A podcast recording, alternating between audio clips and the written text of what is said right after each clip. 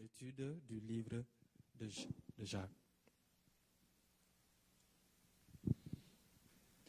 Aujourd'hui, nous allons euh, continuer dans le livre de Jacques et nous allons euh, voir le premier, euh, les premiers versets du chapitre 2.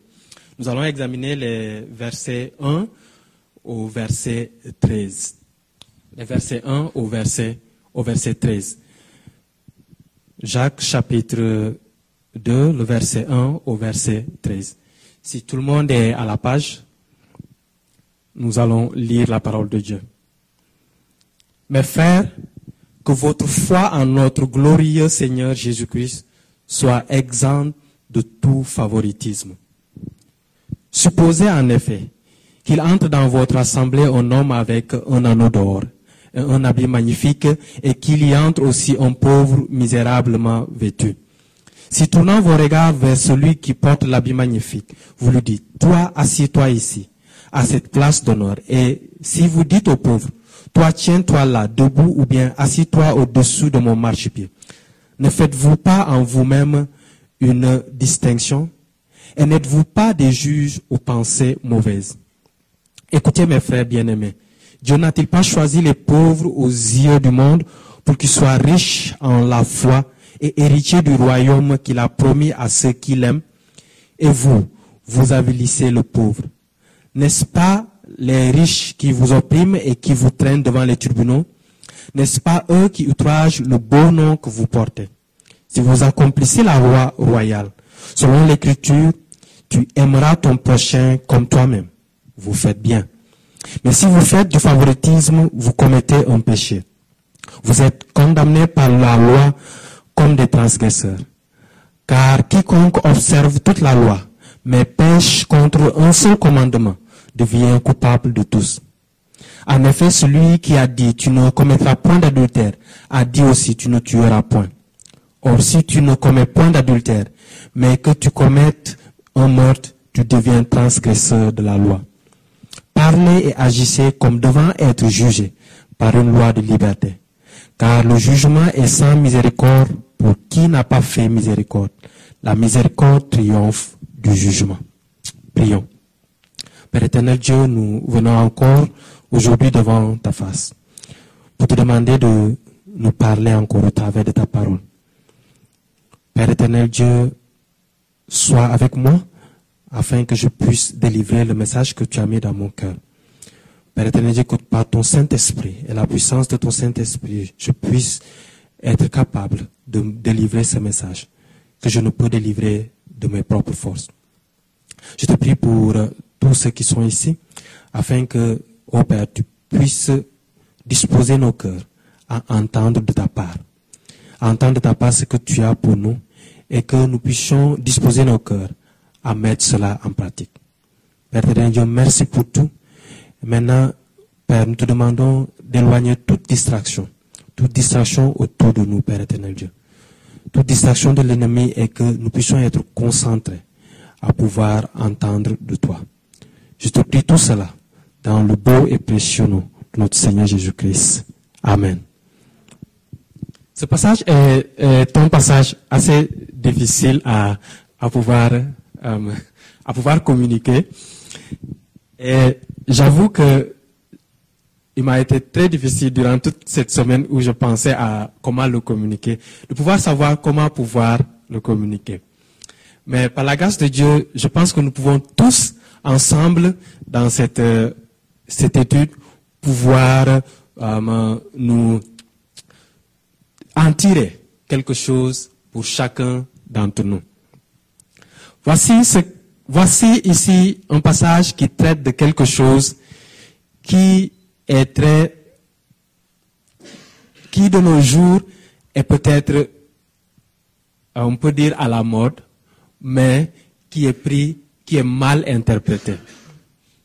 Parce qu'aujourd'hui, voici ce que l'apôtre, euh, ce que Jacques nous dit. Attention, que votre foi en notre glorieux Seigneur Jésus-Christ soit exempt de tout favoritisme. En effet, nous sommes dans une société inégale. Nous le savons tous. Et la société a toujours été inégale. Et cela peut tout souvent amener à quelque chose, au favoritisme. Ça veut dire que nous pouvons tomber dans le favoritisme d'une personne à l'égard d'une autre, d'une nation à l'égard d'une autre. L'histoire humaine est marquée par le favoritisme. Nos sociétés et nos nations, ainsi que beaucoup de nos systèmes qui sont en place, sont marqués par un favoritisme. Un favoritisme qui peut favoriser soit un groupe de personnes, une classe de personnes sur d'autres, et quelquefois même, il en arrive qu'il favorise des ethnies sur d'autres ethnies. J'aime pas trop utiliser le mot race, parce que la parole de Dieu nous dit que nous sommes tous une seule race. Mais nous sommes différents ethnies. Différentes ethnies. Quand la parole de Dieu parle de race, il parle d'ethnos. Le mot grec utilisé est ethnos. Et ce mot grec fait plus référence aux différents groupes ethniques. En fonction de nos langues, en fonction de nos lieux géographiques. Mais elle nous met tous dans une seule race.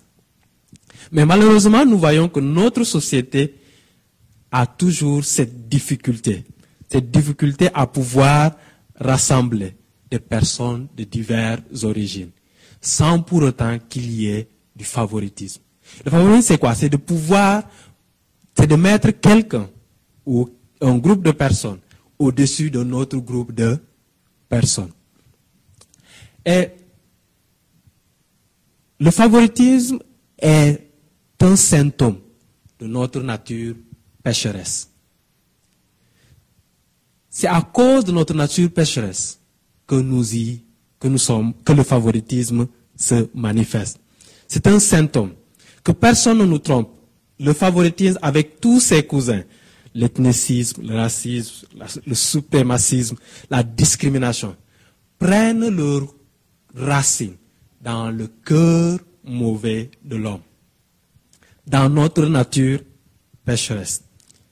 Contrairement à ce que la société postmoderne nous dit, elle nous dit que le favoritisme est un manque d'éducation ou un manque de sensibilisation. C'est vrai que ces deux actions peuvent aider à diminuer les effets. Mais le cœur corrompu de l'homme, corrompu par le péché, est la source de ce favoritisme. Vous vous souvenez à Matthieu 15, Matthieu 15, 18 à 20. Jésus dit, mais ce qui sort de la bouche vient du cœur, et c'est ce qui souille l'homme. Car c'est du cœur que viennent les mauvaises pensées, les meurtres, les adultères, les débauches, les vols, les faux témoignages, les calomnies. Voilà les choses qui souillent l'homme, mais manger sans s'être lavé les mains, cela ne souille point l'homme. Les saintes écritures nous montrent clairement que le favoritisme est une conséquence de notre chute et que ça peut se manifester même dans le peuple de Dieu. Et ce qui est le plus dramatique, c'est que le favoritisme a toujours de grandes conséquences sur ceux qui le pratiquent et sur ceux qui sont sous leur responsabilité, ceux qui les regardent pratiquer ce favoritisme. Genèse 25 nous montre l'histoire d'Isaac et de Rebecca. La Bible nous montre comment deux parents vont faire du favoritisme entre leurs deux enfants. Isaac aimait Esaü, qui est Edom. Et Rebecca aimait Jacob, qui est Israël. Mais vous savez pourquoi il les aimait tous les deux et les mettait, l'un, favorisait l'un sur l'autre à cause de leur gain personnel. Jacob aimait Esaü parce qu'il lui apportait de la nourriture de sa chasse. Et Rebecca aimait, euh, je dis non, Isaac aimait Esaü parce qu'il lui apportait de sa chasse. Et Rebecca aimait Jacob parce qu'il restait à la maison et l'aidait dans ses travaux. Vous savez, c'est juste à cause du gain personnel, le plus souvent, que nous faisons du favoritisme. Même avec nos propres enfants. Celui qui écoute le plus, quelquefois, est plus favorisé que l'autre. C'est, et cela, c'est dans notre nature. Nature, nature pécheresse. Et Jacques dénonce cela. Il interprète ses frères et sœurs qui sont dispersés et qui sont tous à majorité juifs. Rappelez-vous qu'il y avait toujours un favoritisme au niveau de la nation d'Israël entre les juifs et les, les, païens qui se sont convertis au judaïsme. Mais à l'intérieur de l'Église, cela commençait à rentrer. Et ce qui est plus drôle, c'est que une génération plus tard, l'histoire va se répéter. En Genèse 37, voici ce que la Bible dit. Voici la postérité de Jacob. Joseph, âgé de 17 ans, faisait paître le troupeau avec ses frères. Et cet enfant était auprès du fils de Bilal et des fils de Zilpa, femme de son père.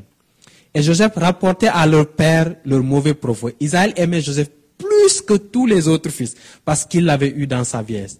Il lui fit une tunique de plusieurs couleurs. Ses frères virent que leur père l'aimait plus que tous et ils le prirent en haine. Ils ne pouvaient lui parler avec amitié. C'est bizarre comment nos propres comportements et choix influencent nos enfants.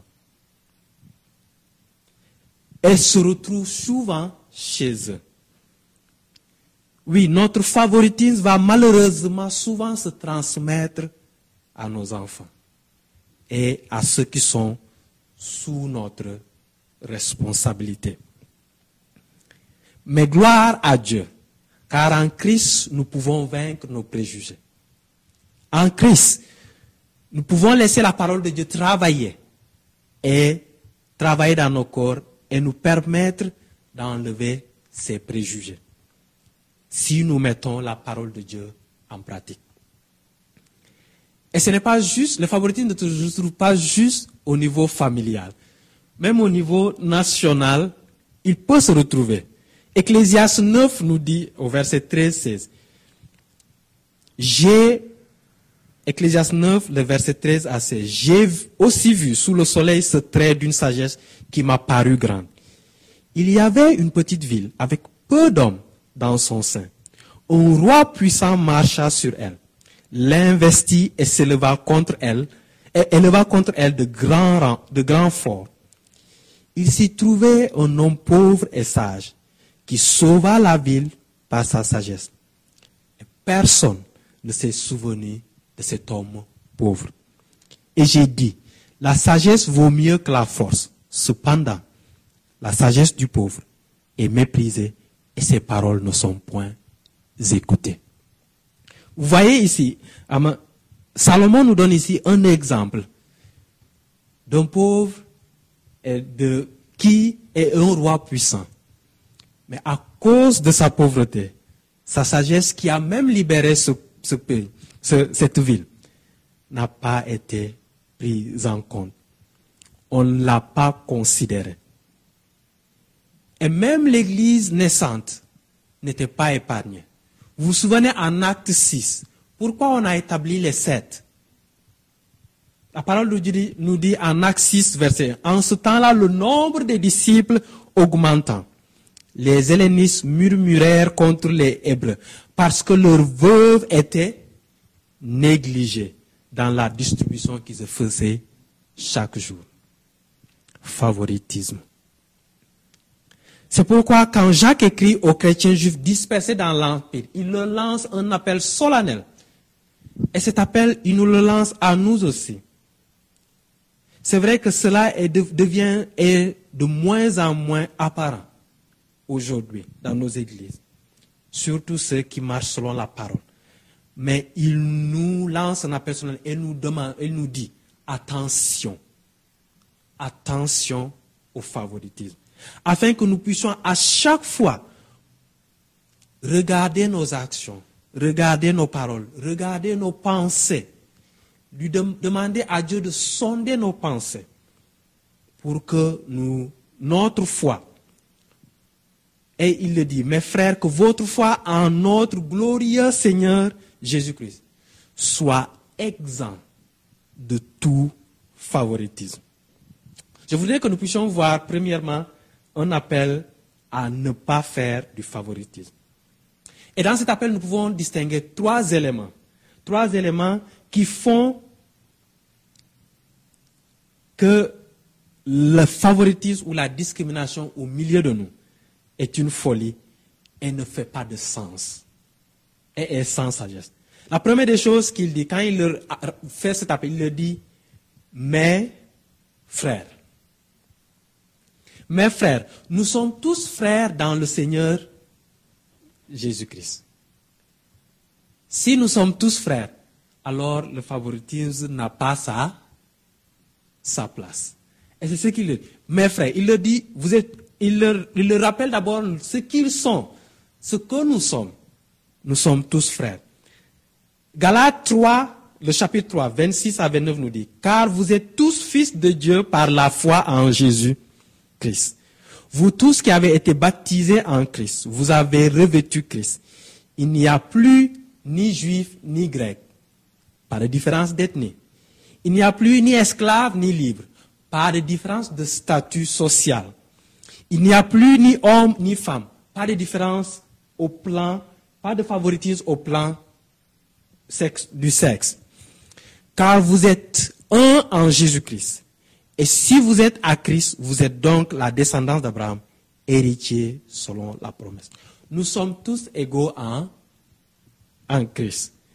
Ni notre ethnicité, ni notre position sociale, ni notre sexe ne peut nous rendre supérieurs ou inférieurs aux autres frères et sœurs. C'est ce que Galate nous dit. Et c'est ce que l'apôtre, euh, c'est ce que Jacques le rappelle, mes frères. Le pain quotidien du 15 janvier 1996 nous rapporte, l'histoire suivante. On dit qu'après la guerre civile des États-Unis, pour ceux qui connaissent un peu l'histoire des États-Unis, un certain général Robert E. Un fervent chrétien, a visité une église à Washington, D.C. Pendant le service de communion, on l'a vu à genoux, à côté d'un homme noir, un homme noir. Plus tard, après le service, quelqu'un lui a demandé comment il pouvait faire cela? Le général lui répondit, mon ami, au pied de la croix, le niveau du sol est le même au pied de la croix, nous sommes tous au même niveau. Il n'y a pas de marche plus haute que l'autre. Le niveau du ciel est au même niveau. Chers, frères et sœurs, parce que nous sommes frères, le favoritisme est folie et n'a pas de sens au milieu de nous. c'est ce qu'il le rappelle. Après cela, il y a une deuxième chose qu'il le rappelle dans cela.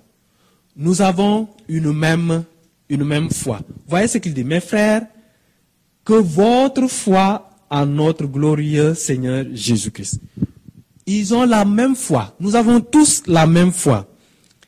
Ephésiens 4 nous dit, au verset 4, il y a un seul corps, un seul esprit. Comme aussi vous avez été appelés à une seule espérance par votre vocation. Il y a un seul Seigneur, une seule foi, un seul baptême, un seul Dieu et Père de tout ce qui est au-dessus de tous, et parmi tous et en tous. Il n'y a qu'un seul qui est au-dessus de tous, c'est le Père. Alors nous sommes tous égaux et nous avons tous la même foi. Alors si nous avons la même foi, le favoritisme ne peut pas être au milieu de nous. Nous avons tous la même foi. Et la troisième des choses, c'est que nous avons tous un même glorieux Seigneur. Mes frères, que votre foi en notre glorieux Seigneur Jésus-Christ soit exempt de tout favoritisme. Nous avons un même glorieux Seigneur, notre Seigneur Jésus-Christ. Nous avons un seul Seigneur. Il règne sur nous comme étant son royaume. Alors nous ne pouvons pas dire qu'il y ait du favoritisme. 1 Corinthiens 12 nous dit, au verset 4, il y a diversité de dons, mais le même esprit. Diversité de ministères, mais le même Seigneur. Diversité d'opérations, mais le même Dieu qui opère tout en tous. John Philippe, dans son commentaire sur, sur le livre de Jacques, dit ceci.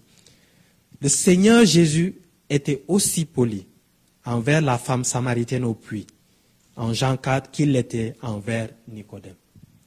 Si nous avons le même Seigneur, alors qui est Jésus-Christ, et que nous devons marcher comme lui, il a marché, nous devons limiter et vivre comme lui, il a vécu. Alors nous devons limiter en tout. Il était aussi gracieux envers la femme qui toucha le bord de son vêtement qu'il était à l'égard de Jairus, le chef de la synagogue. Il était aussi ouvert au pauvre Bartimée, aveugle qu'il était au jeune homme riche. Il n'avait aucun favoritisme pour personne. Il était aussi honnête et franc avec la femme syrophénicienne qu'il était avec Pilate. Il traitait tout le monde avec le même amour, le même intérêt, le même soin et la même préoccupation. Il ne regardait pas de haut les publicains et les pécheurs et il n'était pas intimidé ou, ou compromettant quand il faisait face aux autorités. Il a donné aux parias et aux intouchables la même compassion douce et aimante qu'il l'a étendue aux scribes et aux pharisiens. Le Seigneur parfois n'était pas d'accord avec le comportement des gens, mais il, regardait au-delà de cela.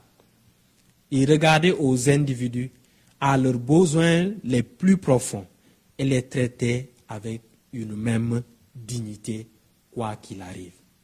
Et c'est ce que le Seigneur attend de nous. Ce que le Seigneur attend de nous, c'est que nous puissions regarder, nous regarder ensemble, au-delà de nos différences, que nous puissions nous regarder, non seulement en tant que frères, ayant la même foi et ayant le même Seigneur, et qu'au-delà de, des différences culturelles, des différences d'action, nous puissions regarder aux besoins de chacun d'entre nous, les besoins les plus profonds, d'aimer l'un et l'autre. Et c'est ce, qu'il, ce que euh, Jacques va les interpeller sur ça. Et il va, après cela, il va leur, il va donner une image, leur donner une image pour leur montrer c'est quoi le favoritisme. Quelque chose qui pouvait être très, très clair pour, pour eux. Il ne va pas prendre une question de différence ethnique, mais il va prendre une question de différence sociale j'ai l'impression qu'il est en train de, mettre de côté la différence ethnique parce que pour lui, euh, la différence ethnique ne devrait pas exister du tout. Mais il prend une question de différence sociale.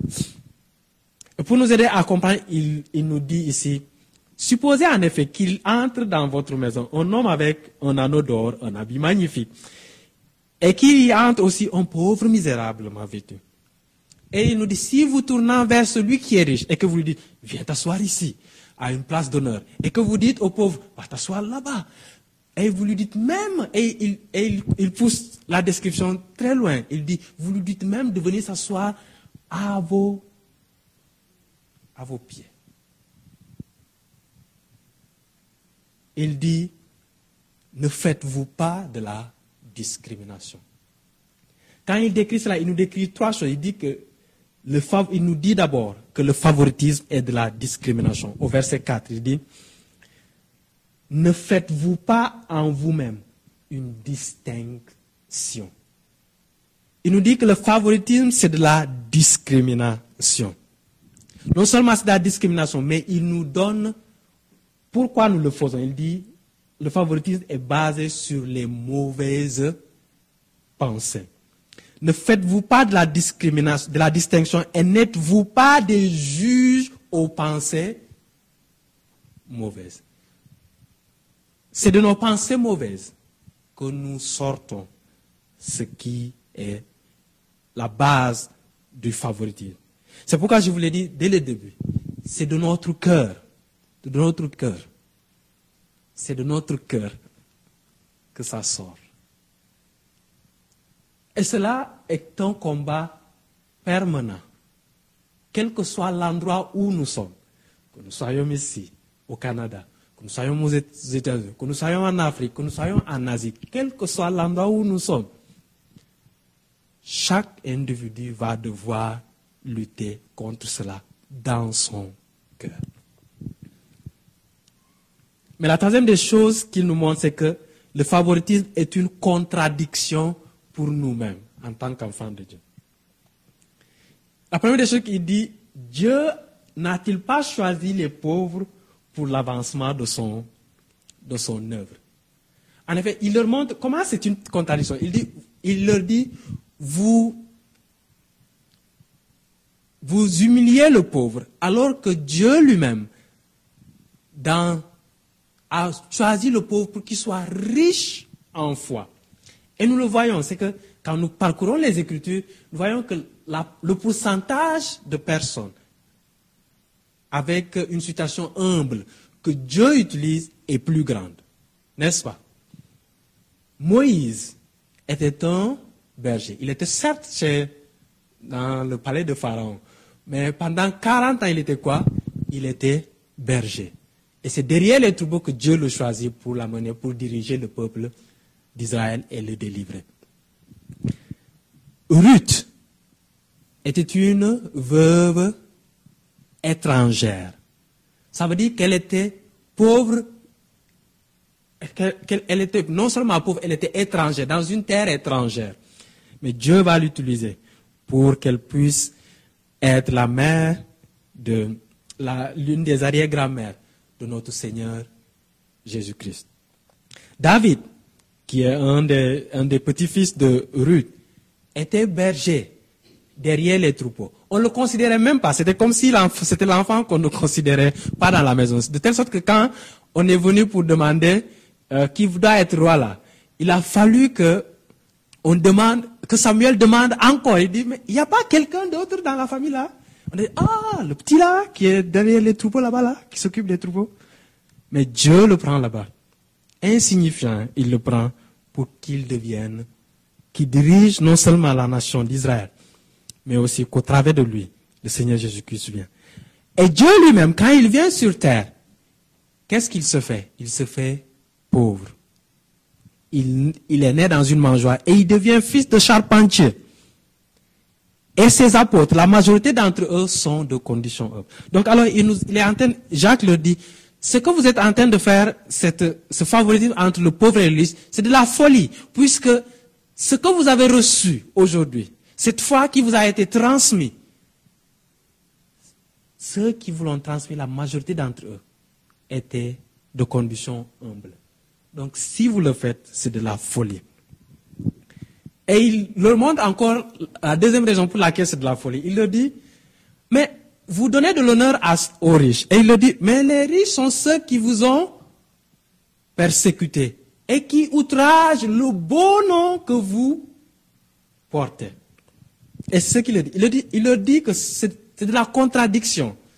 Non seulement ceux qui vous ont, par qui le Seigneur a utilisé pour vous amener la parole, vous les outragez, mais vous élevez ceux qui vous outragent. Et cela était quelque chose qui était vrai au milieu de l'Église primitive en ce moment. Et c'est ce que Jacques était en train de, de combattre. Et il nous dit à nous aussi, faites attention, nous pouvons tomber dans ce, dans ce piège. Et nous devons alors faire attention. Peut-être pas dans le piège de l'homme riche et du, pauvre, mais nous pouvons tomber dans le piège de l'ethnicisme.